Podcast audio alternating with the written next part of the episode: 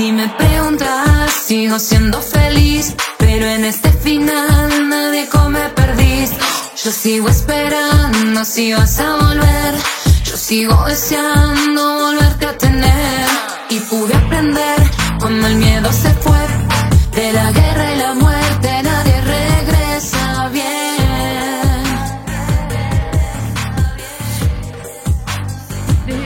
adolescente comenzó a trabajar. Comenzó con locuciones comerciales, luego se orientó hacia la actuación, estudió en la EMAD, estudió comedia musical en la escuela de Luis Trochón, estudió de todo, canto, ballet, tap, danza, eh, jazz, clown, técnica vocal, entre otras tantas disciplinas, pero siempre relacionadas con el arte.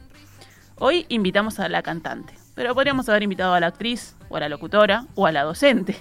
Además, es una mujer con una gran energía, siempre vibrante, y que en plena pandemia se atrevió a decir cosas a través de su proyecto solista, a través de su música. Podríamos decir que es una afortunada, que vive de lo que ama, pero también podríamos decir que es una laburante de sus sueños y que lucha por ellos. Conversamos hoy con Laura Martinelli, Lala M, que nos acompaña en este mediodía. Bienvenida. Muchas gracias, Gaby. Muchas gracias por tus grandes palabras eh, y elogios. bueno, merecidos, merecidos. Lala, contanos, la, la pequeña Laura, Lalita. La Lalita. ¿Cantaba, bailaba o tenía otros intereses? Y arranqué, sí, eh, cantando en la ducha, como que... no, pero le hacía como shows a, mis padres, hacía shows. Miraba a Plop y, hacía como imitaciones de los personajes. Ah, no, no, no. A la hora de, la cena se venía el show, siempre. Alguna imitación. Este, cantar me daba, vos sabés que un poco más de timidez de pequeña. Pero, pero actuar era como me salía por los poros, era una cosa totalmente natural. Eh, Sí, sí, además iba, a un cole que, bueno, fomentaba mucho lo artístico. Entonces, el CIDEC, este, y bueno, la verdad es que al tener eso a la mano, creo que también es más fácil para uno sentirse cómodo con eso. Como que lo, vas absorbiendo, ¿no? Aparte te, fomentaban, te, este, te ibas formando de, pequeña y ya veo que en la familia había apoyo también. Sí, había apoyo. A ver, se divertían con las pavadas. Vamos a decir las cosas como son. Se divertían con todas las pavadas que yo hacía, obviamente. Eh, pero claro, a veces, eh, ponele, yo les dije, quiero estudiar, quiero ser cantante. A los 14 más o menos creo que les dije, quiero ser cantante y tocar la guitarra. Y a la vuelta de casa, a dos cuadras, vivía Anselmo Grau. Ah, mira vos. Grande, Gran nombre. Grande de la música popular. y bueno, me mandaron con él. Este, pero bueno, ta, ya estaba eh, por jubilarse, ya se estaba retirando. Eh, y, y, y era, era difícil porque no era. Eh, los instrumentos, a ver, no es que. Si vos no, tenés un talento ya de por sí para tocar la guitarra, para tocar el piano, lo que fuera, es muy difícil. Ser músico es una cosa que tenés que tener ese talento, tenés que estar con la varita mágica, cling, y bueno, a mí me costaba un montón, pero ahí le, fuimos poniendo onda y, después de eso me fui como formando por la mía también y estudié un poquito piano, eh, flauta en la escuela, claro, un poquito de todo. Probando, eh, probando todo, explorando. Y después sí vino el estudio, ya me empecé a preparar mucho más con el canto, con la comedia musical, con el canto, la actuación, eh, el baile que me encanta, que es un complemento también. Este, pero la música, yo no, yo no puedo decir que sé tocar instrumentos porque, bueno, los toco, pero le falta el respeto a muchos músicos, ¿eh? ¿me explico? Me gusta para componer, lo uso para componer mis canciones y es una herramienta, exacto, para dejarse uno fluir y que me parece que es algo que, que, todos deberíamos, ¿no? De, de, de hincarle el diente a lo artístico, a algo, no importa qué. Probar por dónde expresarse, capaz. Probar, sí, la pintura, cualquier lo que te guste, probalo, hacelo, intentalo. No importa si, si después te destacás o no te destacás, o te va bien o te va mal, no importa. Es un medio de expresión y lo necesitamos. Y bueno, más con los dos años que venimos, ¿no? sí. Fue bravo, sigue siéndolo, pero, pero fueron bravos esos años y... sí, el arte es un escape también, es, un, es una terapia, podés este, tomarlo como, como eso, ¿no? Como una manera de, juntarse. Hay muchos músicos que han pasado por acá mm. que dicen, eh, durante la pandemia no podíamos tocar, bueno, nos juntábamos a ensayar porque teníamos esa necesidad, ¿no? Se juntaban a ensayar igual, claro. Y sí. Y, sí. y por ahí te abría la cabeza y salías un poco de, ese pozo negro. Hubo mucho, sí, hubo mucho estrés y, muchas complicaciones a nivel laboral, la gente estaba re complicada y, y, el arte, bueno, estuvo ahí, porque bueno, estabas en tu casa encerrado. ¿Y qué hacías? Leías un libro, te ponías a, a- a pintar, a dibujar, eh, Veías una veías peli, una claro. peli, escuchabas la radio, o sea, todo el tiempo estabas consumiendo música, arte, bueno, cine, lo que fuera.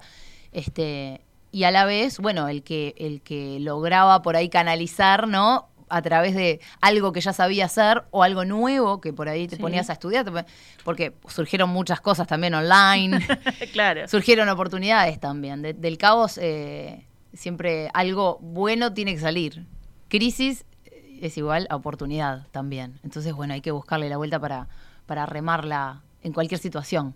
Lala, volvamos a la niña. ¿Qué escuchabas en esa época? ¿Qué te gustaba escuchar? ¿Vos sabés lo que escuchaba yo de chica? A los ocho años arranqué con, con los Beatles Los Beatles. y fanática total. No, no, no paraba. Ponía Help Sí. una y otra vez, una y otra vez. Inventaba, que me, no sé, como actuaciones. Ponía la canción de fondo. Era y- el videoclip, pero Era- y yo hacía el videoclip en el cuarto, claro. Pero después escuchaba muchas, muchas otras cosas que, que tenía a la mano porque mis viejos eh, eran fanáticos también de los Rolling, de los Carpenter, discos de pasta escuchaba Ay, qué aparte. divino. Claro, discos de pasta. Ese tocadiscos sigue vivo. y, y me gustaban, no sé, los Monkeys, cosas así. Obviamente también. Escu- para el rock, me parece. eh, Sí, pero escuchaba lo que había en la vuelta. Viste que, a ver, cuando sos chico, eh, escuchás lo que, lo que, lo que hay en la vuelta. Sí, A sí, eso me siempre hay un abuelo, un padre, un hermano más grande que, bueno, va llevando también esa, esa música, ¿no? A, a nuestros oídos. Exacto. Nos formamos un poquito con lo que escuchan los demás. Con lo que escuchan tus padres, o sí, o un hermano, o un primo, pero bueno, en casa ya te digo, eh, había mucho disco de pasta y, y yo escuchaba, eh, escuchaba eso, pero también, obviamente, de chiquita, escuchás Yuya, Flavia, le mandé una foto a Cris Morena en Maya. Me muero, quería jugarte conmigo. Quería irme para jugarte conmigo, escuchaba a menudo, digo, ahora ni me acuerdo de las canciones, pero escuchaba esas cosas. Eh, sin dudas, lo que más me marcó de chica fue, fue fueron los Beatles. Este, todas escuchaba, bueno, tengo todo, un disco que tiene todos sus discos. Lo pones en la compu, todos los discos. Y, y hubo una época que me escuchaba todas las canciones, pero me sabía todas las letras, bueno. Y también después, más de grande, fui escuchando otras cosas, obviamente. Y, y- y a mí me gustan todos los, los géneros, los estilos. Desde el jazz, me gusta el tango, me gusta la cumbia. eh, Bien, Canté claro. música tropical también. Supimos hacer eh, imitaciones de ABBA, de Cher. A mí la música me gusta, me gusta toda. La verdad que la disfruto en, en- en todos sus géneros. ¿Y de eso que escuchabas o que te marcó, sentís que hay algo de influencia en lo que vos haces? Eh, seguramente, pero sin, sin darme cuenta, ¿no? Es como, Claro. bueno, uno se va nutriendo, va escuchando. eh, ahora me puse a escuchar mucha, mucha música de trap. eh, bueno, ya escuchaba Eminem en una época que me gustaba mucho. Eh, que creo que también pasa un poco, me doy cuenta con, ¿viste el cuarteto de Nos? Sí. Cuando arrancó con una cosa más rapeada, Claro, sí. que los gurises se recolgaron. Bueno, tiene algo muy pegadizo el rap, ¿no? Que Sí, decís, sí, "Qui- sí. me quiero, quiero decir eso así de rápido, a ver cómo es la letra, y me mataba para aprenderme la letra. Y tiene un don, Roberto Muso, además de, de Ah, decirlo bueno, así. como- ni hablar, hay que tener el don, pero por supuesto, un grande. Eh, además del contenido. Sí, por supuesto. No va solo en que, bueno, me- rimo las palabras porque suenan bien, sino que también te estoy transmitiendo un mensaje y con contenido que está bueno. Este, pero ese chiveo de, de aprenderte la- las letras y a ver cómo me sale, papá, eso me gustaba mucho y, y hoy en día creo que, que me ayudó también el haber curtido algunos eh, raperos en esa época. Pero ahora estoy escuchando ponele Nicky Nicole, que me gusta mucho, Nati Peluso, que tiene una personalidad Tremenda. increíble y las letras. Aparte la diversidad. Sí, claro. Poder moverte así está buenísimo, que no te encasillen, ah, vos cantas solo esto y chau. Va por todos lados. Claro. Sandunguera, hay una canción media sandunguera, después te hace un rap, eh, yo qué sé, te hace una canción tipo Britney, un poco burlándose, ¿no? De la, de la onda pop y no sé cuánto, pero lo hace y baila. No, no, es increíble este lo que hace. Y bueno, después también alguna otra cosa por otros lados, Billie Eilish, También. que es, este, me- tiene una, onda muy, muy oscura, sí, pero que también... tiene otro mundo, es otra cosa. ah, es sí, otra sí. cosa, pero está, es- hay que escuchar de todo, hay que escuchar de todo. Bueno, y hablaba en la intro que en plena pandemia te decidiste a producir, a lanzar tus temas. ¿Ya tenías ese, ese material? ¿Surgió en el momento? ¿Cómo fue? No, no, no. El material surgió ahí, en la pandemia. Me puse con, con clases de, de música online. Este, arranqué como por la parte de producción musical, porque quería como co- más la parte de composición, mejorar en ese, en ese, en ese aspecto. Pero también la parte de, de la, de la letra, de escribir. Yo escribo, escribo, escribo chorizos y, y- y en un momento tenés que bajar a tierra. Claro. Pues si no, no termina más la, can- la canción. ¿Cuánto dura? Este, y entonces ahí mi profe, el tío mundial, que le mandamos un, fuerte abrazo, el tío mundial, bueno, me, me focalizó en eso, ¿no? Bueno, tenemos toda esta letra, ¿qué vamos a hacer? Hay que depurar y empezar a... ¿Qué es lo que querés decir con esto? Bueno, concretemos acá. Bueno, fue un viaje increíble, nunca lo había hecho. Este, el resto de las canciones que he compuesto como que, no sé, salían así, ¿viste? Bueno, estribillo, frase A, frase B, me salían, ¿viste? Pero nunca Bien. me sentaba como a, a- a depurarlas mucho. Ahí está. El proceso Salí- creativo viene, no es de eso que, bueno, hoy me siento dos horas acá a ver qué sale. No, no, no. No, claro, me pasaba eso antes, que, que agarraba la guitarra y lo que salía, salía. Obviamente, alguna cosita que otra lo vas retocando, pero era más como desde una improvisación que lo Claro. hacía. Lo sigo haciendo porque me gusta, agarro la, la Como guitarra- ejercicio también, Como sí. ejercicio, agarro la guitarra o el teclado y, y aunque tires dos acordes igual, cantar arriba y probar a ver qué sale. Y me grabo y voy viendo si, es- si me parece que puedo después mostrarlo o no, si va a no sé si va a llegar a ser un tema o no, ¿viste? Como que decís, bueno, y después voy escuchando lo que lo que grabé, a ver si este le quiero seguir como, ¿no? Dando dando vida a esa a esa canción que, que surgió desde ya te digo, una improvisación. Este, ¿Y por dónde va la, la composición, el mensaje? Hay temas, por ejemplo, que tienen que ver con una temática más feminista, como puede ser Caperuza o Vas a caer, Mm. este, pero Caperuza eh, surge, bueno, hace tiempo estaba escribiendo sobre, bueno, lo que es el, el acoso. Eh, digo, es una realidad. Vamos por la calle y, y no sabes, viste, qué va a pasar. Si- Antes era un clásico el camionero que te gritaba, viste, de- hay mucha cosa. Entonces, a mí eso me generaba realmente mucho fastidio. O sea, yo reaccionaba muy mal cuando me gritaban cosas en la calle. No, no me gusta, me siento incómoda con eso. Bueno, voy a hablar de esto. perfecto. sí. Porque realmente no, es una... Es, y le pasa a todas las mujeres, lo hablamos. claro. Con la que lo hables te va a decir, sí, no aguanto más, es horrible. eh, y Varía la, el- la reacción, digamos, ¿no? varía Porque la reacción, hay lleva, gente claro. que se paraliza. Exacto, sí. Eh, no sé, en la parada del ómnibus estás ahí, hay un tipo, te dice algo, hay, hay mujeres que reaccionan y hay otras que no, no sabes qué va a pasar. Es feo, es una situación fea y hay que hablarlo. Eh, y bueno, lo hice a través de Caperuza. En- vi un, me acuerdo que vi una publicidad que decía el acoso no es cuento y había, y estaba el lobo bien grande así y chiquitita Caperucita. Ujú. Y digo, pero claro, ¿te das cuenta? A través de ese cuento, yo cuando lo leía Caperucita de chiquita, No, sí, te dabas no te dabas cuenta, cuenta, que era lo que estaba pasando ahí. Pero mirá lo que estaban diciendo ya en aquel momento. Este, porque claro, eso es lo que pasa desde, desde que el mundo es mundo. Eh, y realmente ahora creo que está un poco mejor la cosa. Como que hay más conciencia y creo que los hombres se han, se han ido como ubicando un poco. Me parece que hay un poco más de conciencia y, visi- y visili- Y visibilidad. visibilización, sí, de la situación. Entonces el hombre como que está como, ¿no? Pero bueno, este, Caperuza surgió eh, de ese lugar y empecé a escribir, como te digo, el chorizo, el famoso chorizo, pa, pa, pa, pa, todo lo que, todo lo que se me ocurría. Y bueno, después lo bajamos a tierra y, y salió ese, ese tema que es, es un trap. Sí. Y yo nunca me hubiera imaginado que iba a ser un trap, realmente, porque venía cantando otras cosas. Venía cantando canciones más este, jazz, pop, eh, funk, incluso en bandas que he estado, grupos que he formado más de, de- de covers, por así decirlo, donde podía cantar algunos de mis temas. Este, cantaba, cantás covers porque también está bueno la gente cuando ya conoce el tema, Sí, claro, vas a, a comer una, vas al- a comer una, una pizza, un chivito y estás escuchando un tema que ya conoces y es lindo cantar covers, a mí me encanta. Pero bueno, me echaba algunos de, de mis temas a ver qué onda y también gustaban, ¿viste? Por ese lado. Incluso algunos en inglés. Este, y el trap nunca me imaginé que iba como a meterme por ese lado. Pero teníamos tanta letra que el profe me dijo, esto tiene que ser un trap, un rap, Para algo. decir todo eso, para claro, taca, taca, taca, el tempo ahí. Exacto. Y bueno, y estuvo, y fue tremendo aprendizaje. Y a escuchar mucha música de ese estilo. Y sí, sí, sí.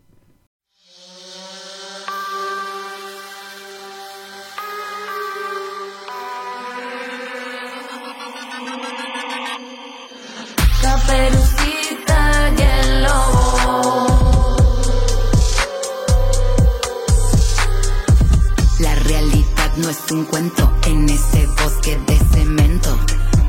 Nos defendemos con otros armamentos.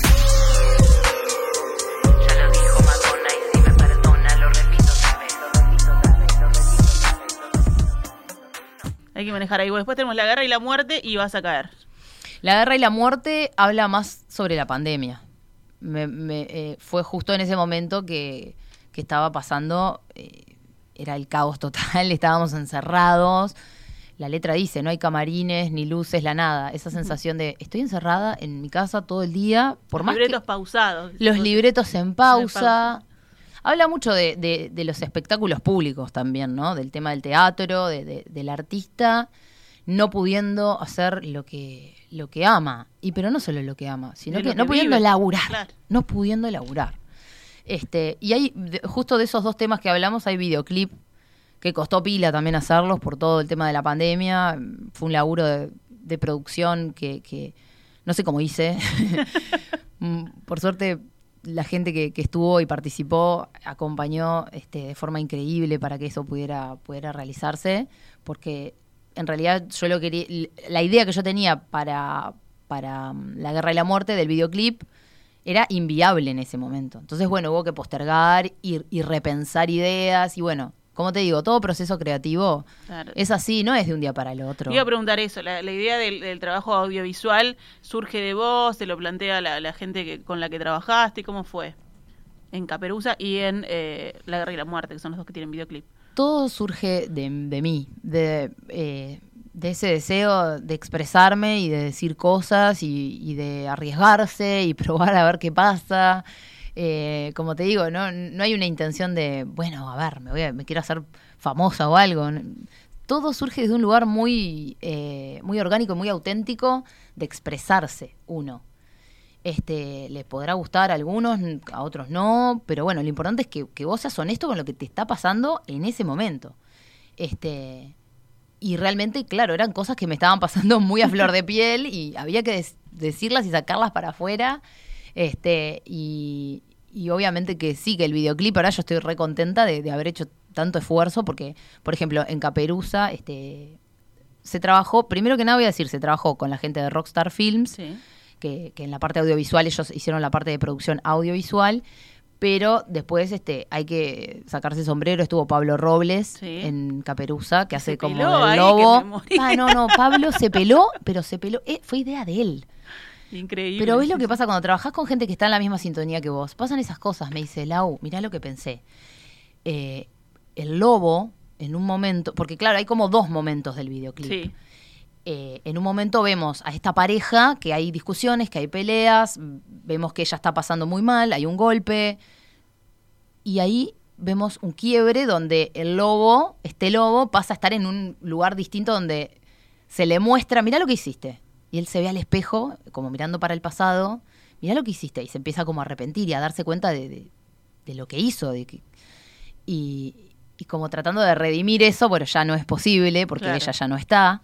Bueno, entonces él me dice, vamos a hacer, me pelo y esta, y esta parte la hago pelado porque ya estoy en otro plano.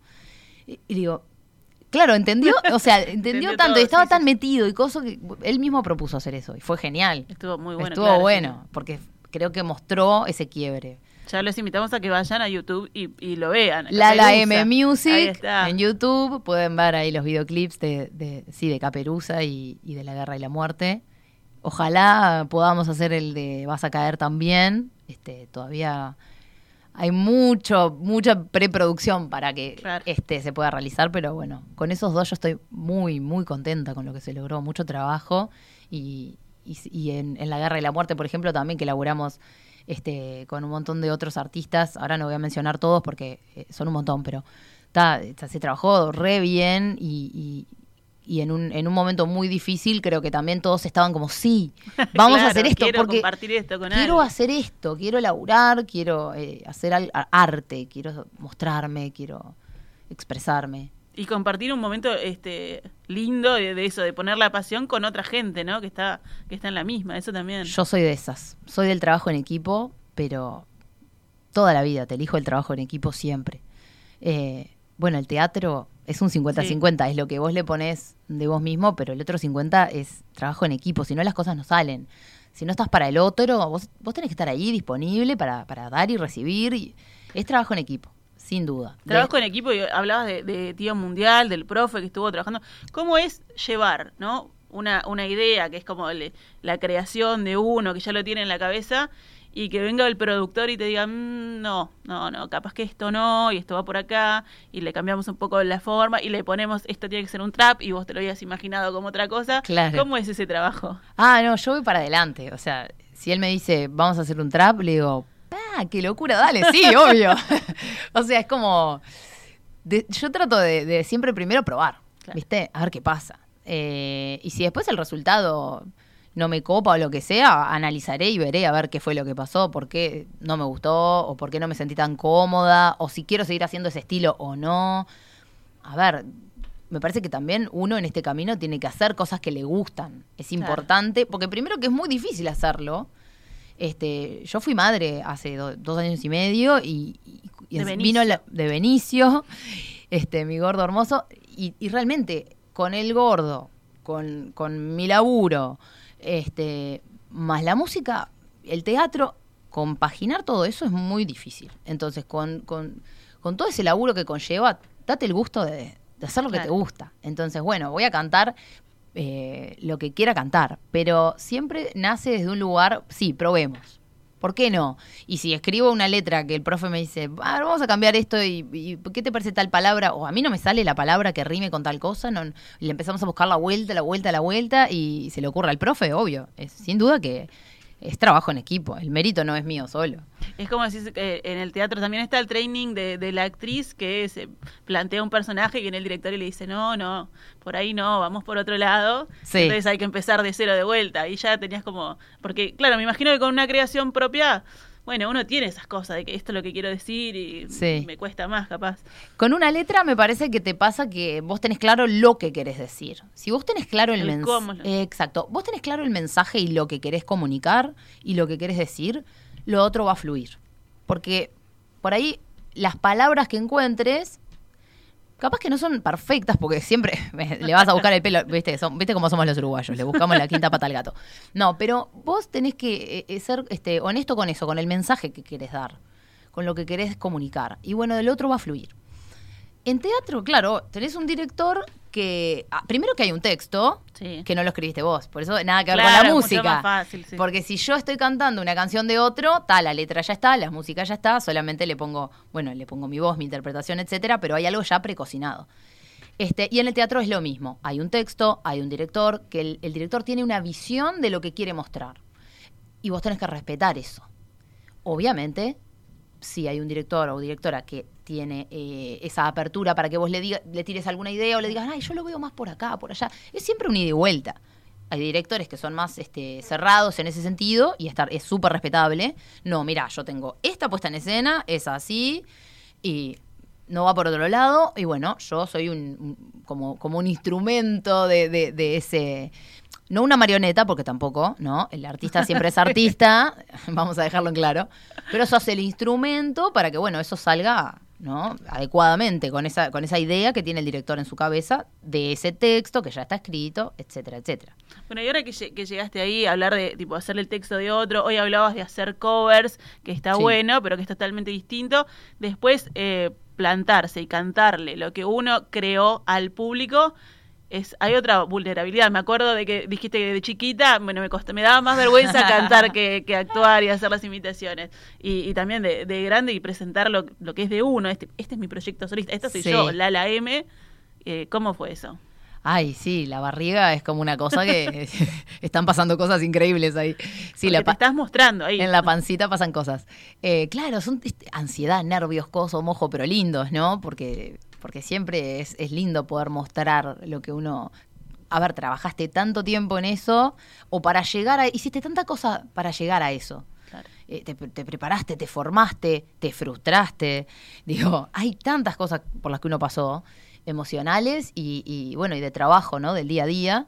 eh, que bueno, siempre es lindo poder mostrarlo. El año pasado estuve en la Cita Rosa, Sí. justo coincidió con un estreno de una obra en la que yo estaba, o sea, el- era el 24 y el 28. En octubre fue, ¿no? Fue Take off. Take Off en la cita rosa, que también se laburó tremendo laburo en equipo, con amigos aparte, que tiene otro, otro gustito tan, Claro. más lindo. Este, y, y- y la verdad que lo que se logró en la Cita Rosa fue increíble. Llenamos la Cita Rosa, éramos siete artistas, que si bien todos ya veníamos laburando, eh, en otras áreas también, en la música, en, en- en teatro, era artistas emergentes. Se- Claro. Se, tituló primer ciclo de artistas emergentes. ¿Por qué? Porque todos estaban como empezando a mostrar su música. Eso es el típico eh, en el graffiti, el artista revelación que hace 20 años que, que toca, que canta, pero gana por revelación porque el, el Sí. trabajo, el disco que presentó, bueno, es más o menos Es ¿no? más Uno o viene trabajando, así. pila, pero ta, es emergente para el, para el público masivo, digamos, no sé cómo decirlo. Claro, porque ninguno por ahí no somos co- conocidos o famosos o populares. Yo qué sé, no sé por qué pasa eso. Eh, pero, pero pasa. Si bien nos estamos moviendo hace un montón, así como te pasa otra cosa. Mi sobrina de 5 años me dijo que su maestra es- le cantó mi canción Vas a caer y la maestra le dijo, yo conozco esa canción. No sé de quién es, pero la conozco. Pero la conozco, la escuché, claro. lo- Y se pusieron a cantar Vas a caer eh, con cinco años en la guardería. Yo voy a creer. Este, y la maestra lo conocía. Entonces, pasa eso. Por ahí cuesta mostrarse. Hay, hay poco, no sé. hay- creo que hay tanto artista, ¿no? En Uruguay Sí, hay muchos artistas. Sí, muchísimo. Entonces, capaz que cuesta más eso, el mostrarnos. Nos cuesta a noso- hay que cuestionarse, nos cuesta a nosotros como artistas estar constantemente mostrándonos y exponernos en Argentina, viste que ellos van y van y van y se muestran y hay que ver qué es lo que nos cuesta.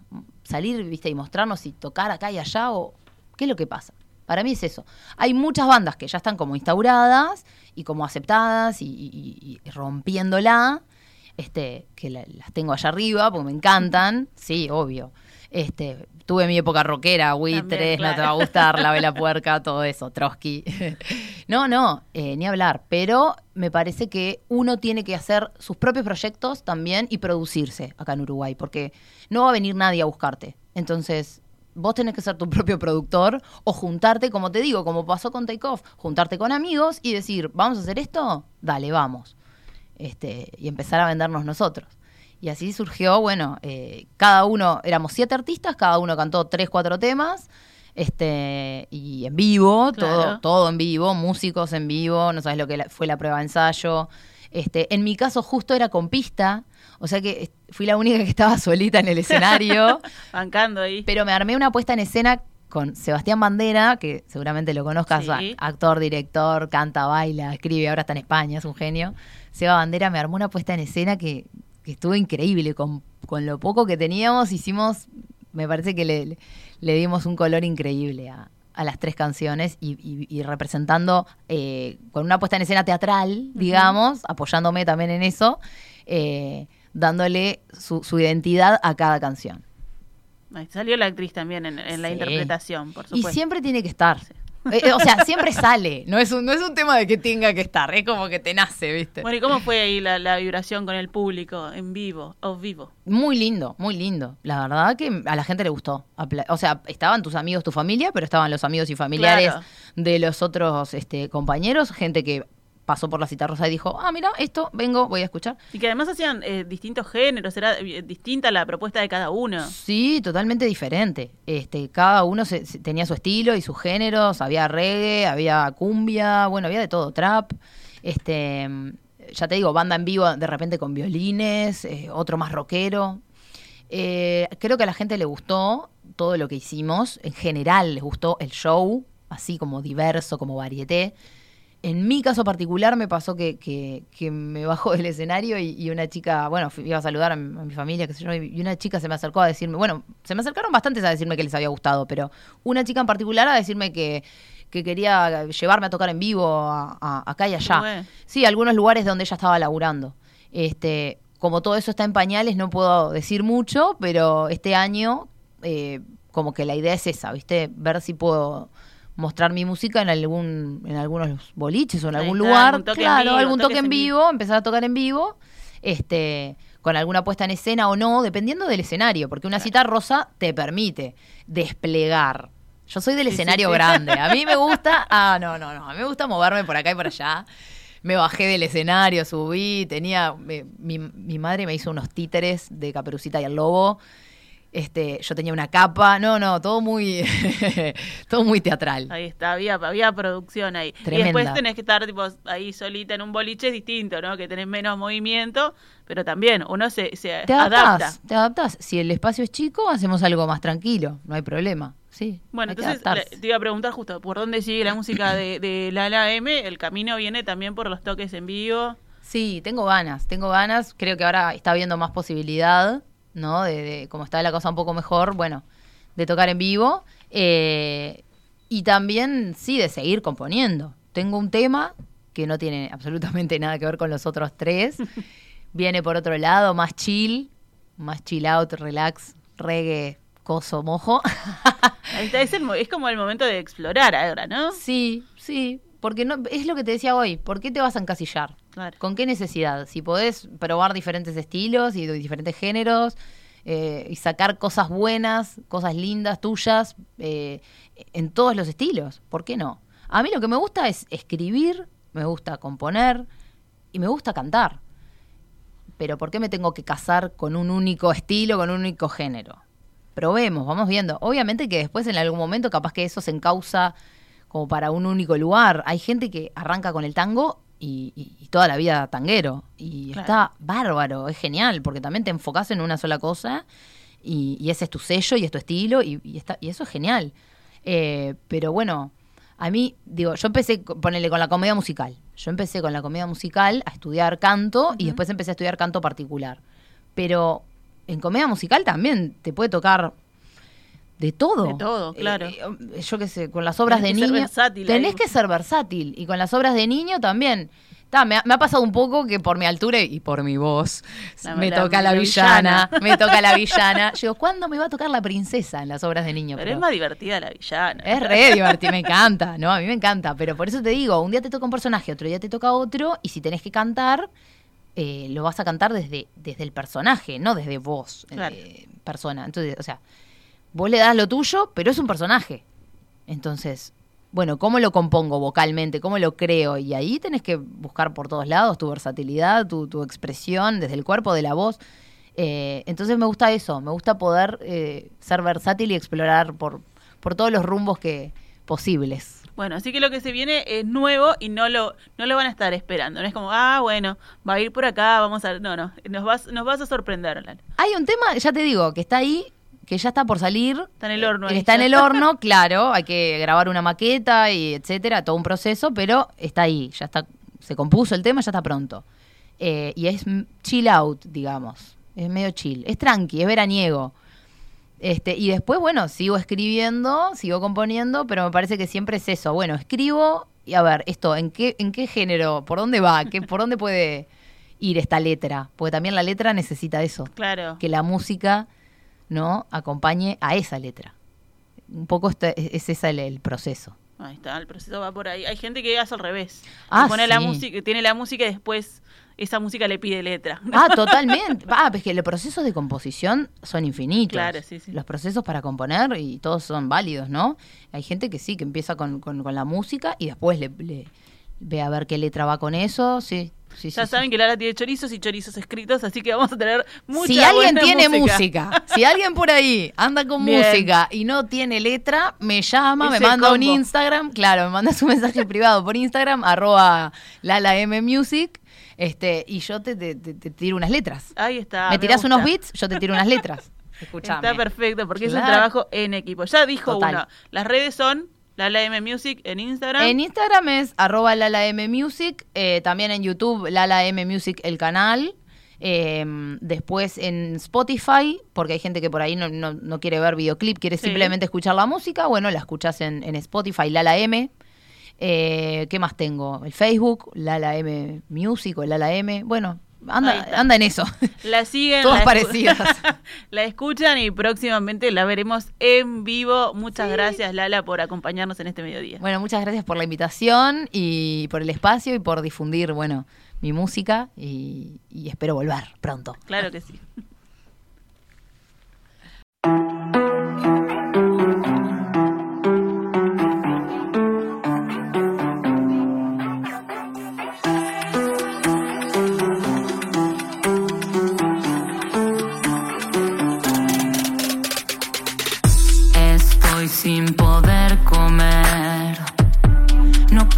Creer lo que acabo de leer. Sigo sin poder entender cómo es que aún no nos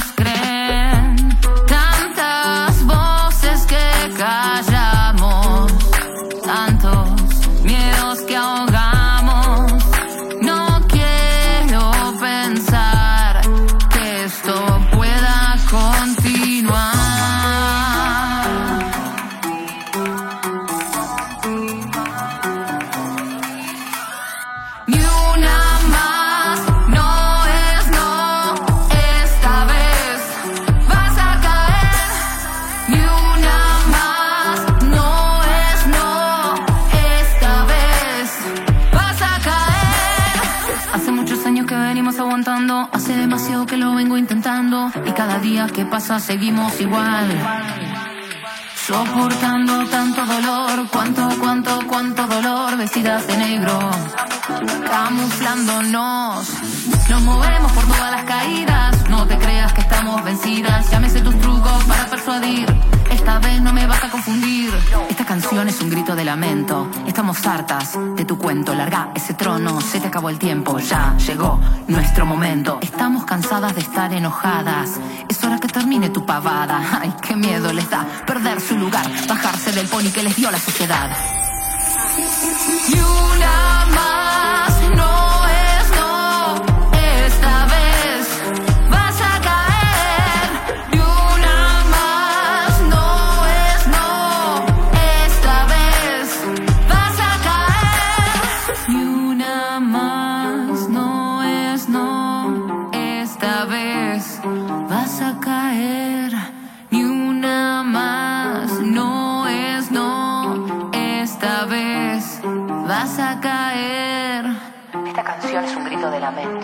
Estamos hartas de vivir bajo tu cuento. Larga ese trono, se te acabó el tiempo. Ahora llegó nuestro momento.